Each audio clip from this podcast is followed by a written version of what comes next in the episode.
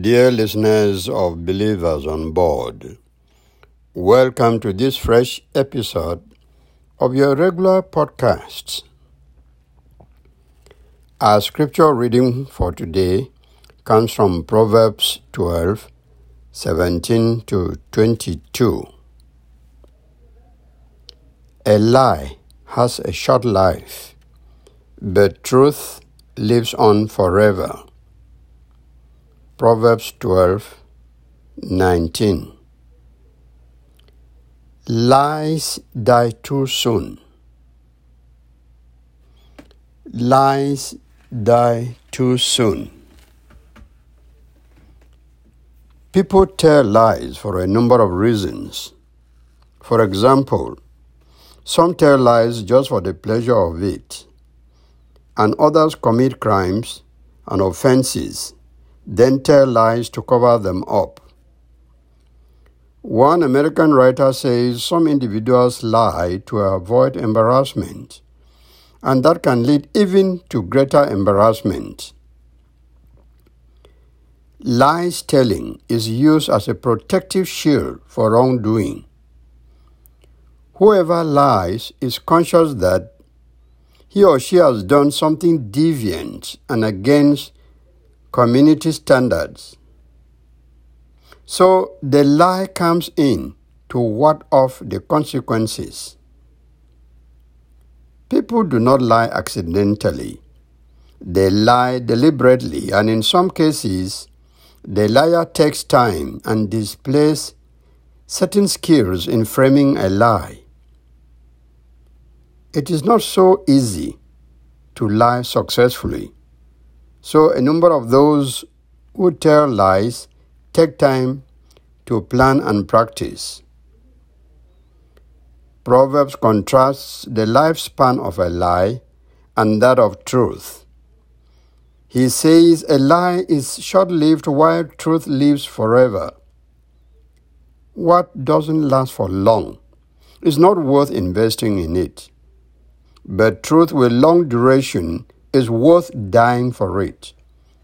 And it is very highly recommended that every rational person goes for what can't be destroyed than go for what is easily punctured. The durable is what many people like, and that is what truth is. It has a long lifespan, and all right-thinking people ought to opt for it. Today, you may have the opportunity to tell the truth. Please do just that. Don't trade truth for a lie. Even if the lie promises to bring you some reward, don't give up the truth.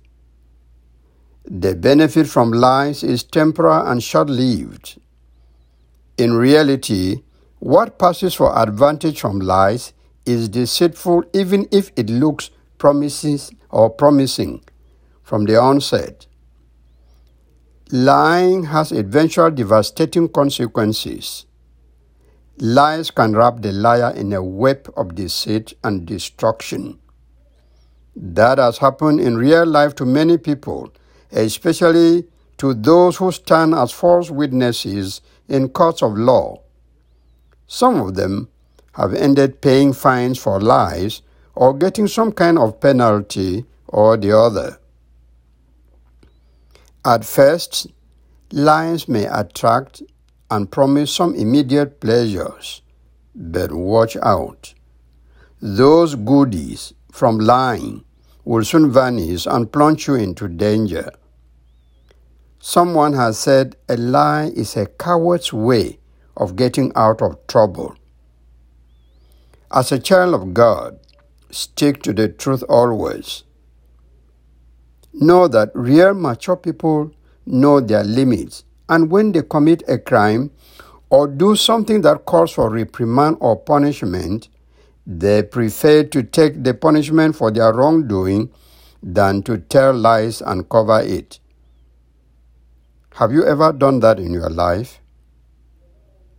Can you do that and still be a man or woman of integrity? Oh yes. When you accept wrongdoing and bear the consequences, that builds your integrity than someone who in like situation tells lies. Television has shown criminals who admit gruesome murders and give details of how they were carried out. In front of the camera, they disclose what was done, and you wonder why such honest people dare to do evil.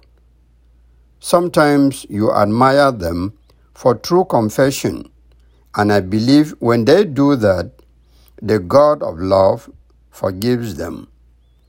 Of course, we know that some of the things we see on television are stage managed.